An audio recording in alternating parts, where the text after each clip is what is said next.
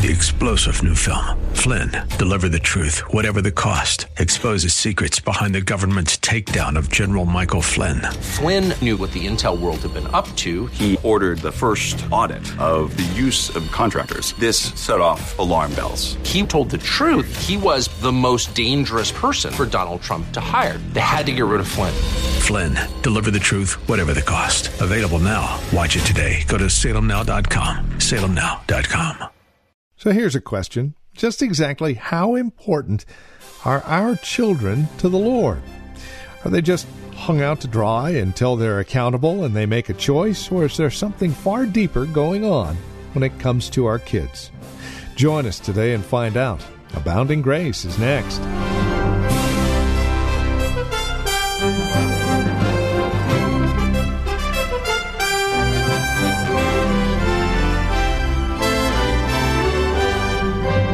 From Reformed Heritage Church in San Jose, this is Abounding Grace with our teacher and pastor, Gary Wagner. Welcome to our program today. So, just how important are our kids to the Lord?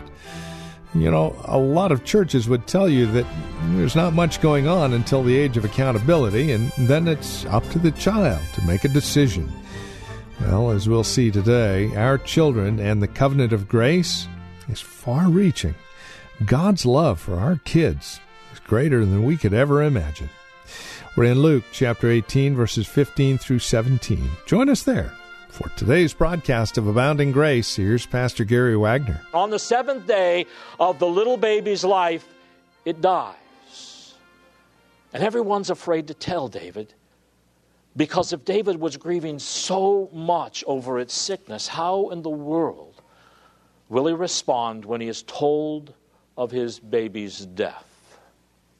So, in fear and trembling, they tell him. And what does David do? He changes his clothes, he comes downstairs, and he eats perfectly normal.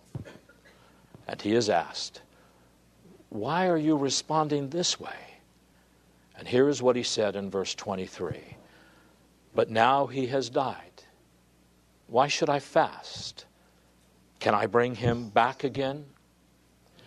I shall go to him, but he will not return to me. And David's saying that that thought comforts him. I don't want to grieve any longer. I miss my child, and he shall not come back into this life, but I will go to him, and there will be a reunion. Now, let, listen to what some, in fact, many liberal professors teach about this situation. They say in the Old Testament, not only did the believers have no belief in resurrection, but they also had no belief in the afterlife as we do as Christians. They saw the afterlife, these liberals say, as some foggy, misty place out yonder somewhere and then what David is saying is simply, I'm going to die just like my baby died. Now, that's not very comforting, is it? Here is how David comforted himself, these liberals teach. You can't come to me, but someday I'm going to die just like you died. There isn't anything particularly comforting about this, is there? But what he thought, what he thought about that child, comforted him. You won't come to me, but I will come to you. There will be a reunion. You are in heaven, and I will come to be with you. But to enter into the kingdom of heaven, you must be born again before you die. So here David is speaking with confidence and assurance that he knows his little baby is in heaven who had to have experienced God's grace sometime in the seven days before he died. And David comforts himself with that thought because he believed the promise of God. I will be a God to you and your children after you, down through their generations, an everlasting covenant. And then David and Bathsheba have another child. Look at verse 24. Then David comforted his wife and went into her and lay with her, and she gave birth to a son, and he named him Solomon.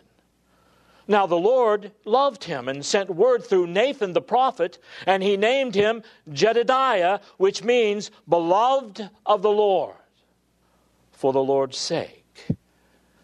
Now here is David's second child. He names him Solomon Jedediah. And Jedediah means again, beloved of the Lord. Now, David knew that God didn't love everybody. David knew there were some people God loved and some people God hated. David knew that God had his enemies. He prayed, if you remember, Lord, I hate those who hate you with a perfect hatred. He knew about these things. But he also knew that God loved Solomon Jedediah. Now, how could he be so confident that God loved Solomon Jedediah? Because of the promise of God. And he didn't see a vision of some file that had a list of all the elect in heaven written upon it. Scripture says the secret things belong to God. The things that are revealed belong to us and our children forever. But what was revealed? I will be a God to you and your children after you down through their generations, an everlasting covenant. That's all David had to hear. Then we have David's own infancy. Look at Psalm 22. This is actually one of my favorite passages. I think Larry Benaldi knows this one very well. This is a messianic uh, psalm but it uses the pattern of David's life to teach us things about the Messiah. So it also applies then to David. In verse 9, David says this to the Lord, and this is a prayer to God from David. Yet thou art he who didst bring me forth from the womb. Thou didst make me to trust, to believe, to have faith. That's what the Hebrew word here means. Thou didst make me to trust when upon my mother's breasts. David said, I was a believer while nursing at my mother's breasts. Now, you've got to be born again in order to believe in Jesus. You've got to have your heart changed because faith is a gift of God, not of works, lest any man should boast. And David said, I was nursing a, a nursing newborn and I had faith and trust in God. And you say, Gary, how in the world could a little newborn baby nursing from its mother have faith? Beloved, I don't know. All I know is, is that is what the inspired Word of God says he did. Jesus said, it would be better for a millstone to be tied around someone's neck and to be cast into the midst of the sea than to cause one of these little ones who believe in me to stumble. Now, how can a little baby believe in him? I don't know. But Jesus says, You better not cause them to stumble because they believe in me. They are mine, he says. Now, how can we say this? How could David say, I believed while I was still at my mother's breast? He believed in the promise of God. But it's in the next verse that we see something even more exciting. Verse 10 Upon thee I was cast from birth. Thou hast been my God from my mother's womb. Now, when you go through the Psalms, and someone uses the phrase, my God, it implies fellowship with God. David says, I enjoyed sweet fellowship with God in my mother's womb. I wasn't separated from him. God brought us together and united us, and I was enjoying union and communion with the living God while I was in my mother's womb. Now, why could David say such things about himself? Because He believed in the promise of God in his covenant. I will be a God to you and your children after you, down through their generations, in an everlasting covenant. He knew that God did not say to Abraham, I will be a God to you and your children after you, down through their generations, but in a different way with your children than I am with you. He knew that God did not say to Abraham, I will be a God to you and your children after you, but not until your children reach the age of accountability or make a profession of faith. No. He knew that God did not say to Abraham, I will be a God to you and your children after you, but not until you see signs of grace in them. No. Abraham and his children stood on the same level before God. I will be a God to you and your children after you. And Abraham, whatever it means to have me as your God, that is what it means for your children as well. And that is why these parents and these leaders could be so hopeful about the destiny of their little children. Turn to 1 Corinthians chapter 7 you see here that even if one of the parents is truly a Christian, the child belongs to God, even if the other is a hardened unbeliever. 1 Corinthians chapter 7 verse 14. Now, there is a great deal in this verse that I'm not even going to talk about. I just want you to notice one thing the state of the children of this one believing parent. For the unbelieving husband is sanctified through his believing wife, and the unbelieving wife is sanctified through her believing husband. For otherwise, your children are unclean, but now they are holy. And what does it mean to be holy? It means to belong to the Lord. It means for God to separate you from the world to Himself to claim you so that you might live in terms of His wishes, His, his Word. So here you have this one believing parent. Remember, the other one's an unbeliever. But you have this one believing parent, and God says, I claim that child for myself. You see, when God enters into a covenant with a man, he claims the family. That's his flow of things. When God makes a promise to a man, the promise trickles down through the family. God says, I will be a God to you and to your children after you, down through their generations, in an everlasting covenant. Is God a liar? I don't think so. Now, I want to give you some quotes from some pretty famous Bible scholars. So I want to show you how they have interpreted these covenant promises of God concerning your children. And bear in mind, they are talking about your children, unless they've already been excommunicated or they've already been sh- uh, shown themselves to be apostate. And remember, though, even the prodigal son came home. Listen now. This is from Pierre Marcel, a 20th century Reformed preacher. It is the will of God, clearly revealed in Scripture, to count the children of believers among the covenant which He freely established in His sovereignty. God promises to to parents and to future parents of the covenant that he considers their children in the covenant and consequently in his kingdom and in his church. The covenant was never simply concluded with one or another person taken as individuals, but always his posterity is included. It is a covenant from generation to generation. It never embraces isolated individuals detached from their families, but individuals within families. Not this particular person, not this person alone, but with him all that belongs to him. Not only for his own sake, but this person as a father with his posterity, with everything that is connected with him.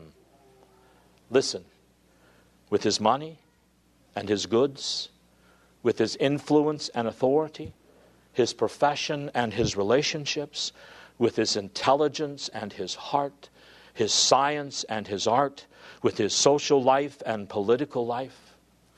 When God makes a covenant with a man, he claims everything about him, including his children. Now, here's the great 16th century Swiss reformer Zwingli. And I only use Zwingli here because he was actually considered one of the weakest of the reformers on this subject of the covenant. And he says, the children of Christians are no less than the children of God than their parents are, or than the children of the Old Testament were. But if they belong to God, who will refuse them baptism?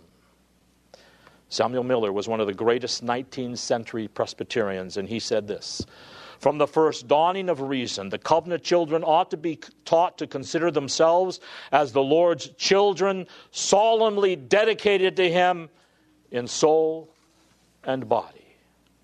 And then the great Scottish scholar William Cunningham. In the whole history of our race, the human race, God's covenanting dealings with his people with respect to spiritual blessings have had regard to their children as well as to themselves, so that the children, as well as the parents, have been admitted to the spiritual blessings of God's covenant and to the outward signs and seals of these covenants. There is no evidence that the general principle, so full of mercy and grace and so well fitted to nourish faith and hope, was to be parted from in the New Testament or laid aside, but on the contrary, a great deal to confirm the conviction that it was to continue to be acted on. In other words, he is saying in the New Testament, nothing changed about the relationship of children to the covenant and to God. We are to view you, our children as the Lord's children. Now, let me refer to the Westminster Directory of Public Worship of God. This is part of our confession as a church in the Hanover Presbytery. This document gives us advice and direction on how to worship God publicly. And there is in this directory a section on baptism and how to administer it with a concise explanation as to why we baptize babies of believers. Let me read a sentence from it that most Presbyterians today do not believe.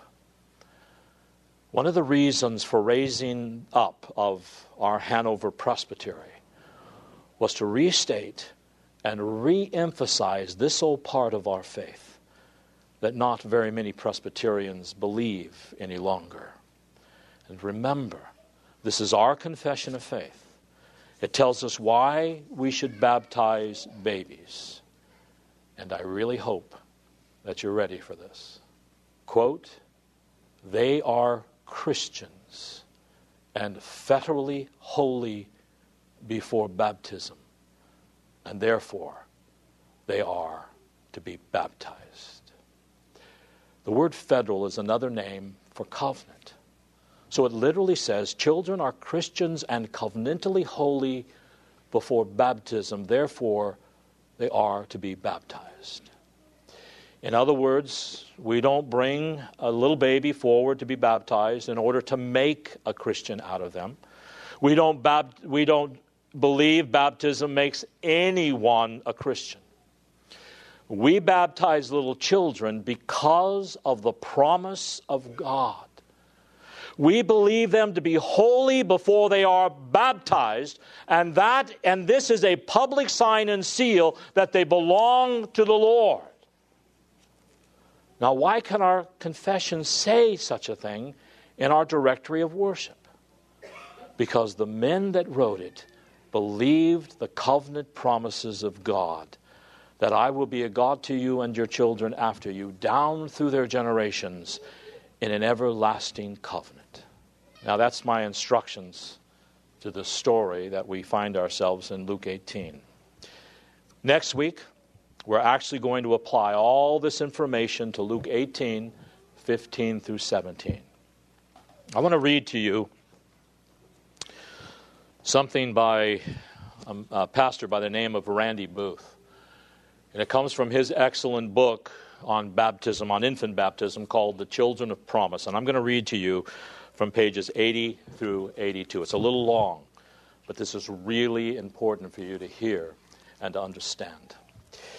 He says, the dispensational and Baptistic view that God has turned his attention primarily to individual believers does not do justice to the Scriptures. It fails to appreciate the spiritual and inward focus of the older covenants, as well as the external and corporate redemptive concerns of the new covenant. Individualistic thinking has clouded the ability of many Christians to think covenantally and corporately. Christians living in 20th century America have been especially steeped in the idea of the rugged individual. Such a focus, coupled with the de emphasis on the corporate elements of human life, would have been foreign to the people of the Old and New Testaments. The New Testament must be read against the backdrop of Old Testament covenants familiar to first century Palestinians. We, not, we may not read our individualistic American culture back into the first century. The redemptive intent of the blood of Christ extends beyond the important but narrow concerns of individual salvation. Like the older administrations of the covenant of grace, God's redemptive concerns in the new covenant extend to the corporate and physical aspects of man's life. For example, his family and his society. The new covenant, like the older uh, covenants, addresses husbands, wives, children, slaves, household, the visible and local church, the state, crime, politics, economics, social ethics, labor, education, the nations, and even our eating and drinking. These are not peripheral, peripheral matters that are simply footnotes to redemption. They are important concerns throughout the Bible. Moreover, as individuals are redeemed. Every area of life is brought under the influence of redemption. The blood of Christ is powerful to redeem all things. The summing up of all things in Christ, things in the heavens and things upon the earth, Ephesians 1:10. It was the Father's will through him to reconcile all things to himself, having made peace through the blood of his cross. Through him I say, whether things on earth or things in heaven. Colossians 1:20. The Baptistic perception that the new covenant does not have much concern for the redemption of the external and corporate aspects of man's life has led to an unbalanced and disproportionate emphasis on individualism and has fostered a situation in which the church is less and less influential in American culture. Only a covenantal view of redemption, of redemptive history, can do justice to the comprehensive concerns of the gospel. The Baptistic view of both history and the future is not supported by the Bible. Both the Old and the New Covenants show concern for the redemption of both the internal and the external aspects of people. The new covenant offers a greater realization than the old did, old did because redemption has been accomplished and applied with power and fullness internally and externally. Since there can be no objection to circumcising children under the old covenant, there is even less reason to object to baptizing children under the new. The new covenant redeems every aspect of creation the people of God, the church, in both the Old and New Testaments, are the same. God's redemptive concerns are likewise the same in both eras for individuals, households, and societies, both internal and external, physical and spiritual, and personal and corporate. Amen. Let us pray. Our precious Lord, your covenant of grace has been vastly misunderstood in the past few generations. And that misunderstanding has led to much confusion in the church, along with false ideas about salvation and the relationship of our children to the church. Forgive us and help us to see the reality of your covenant with us and our children after us, to see our children as separated unto you and our need to raise them with a focus on you and with a Christ centered worldview that embraces all of life in terms of your covenant. And Father, inculcate in us and through us, our children, the necessity of bringing all areas of our lives and our culture into submission to your covenant demands. For Christ's sake,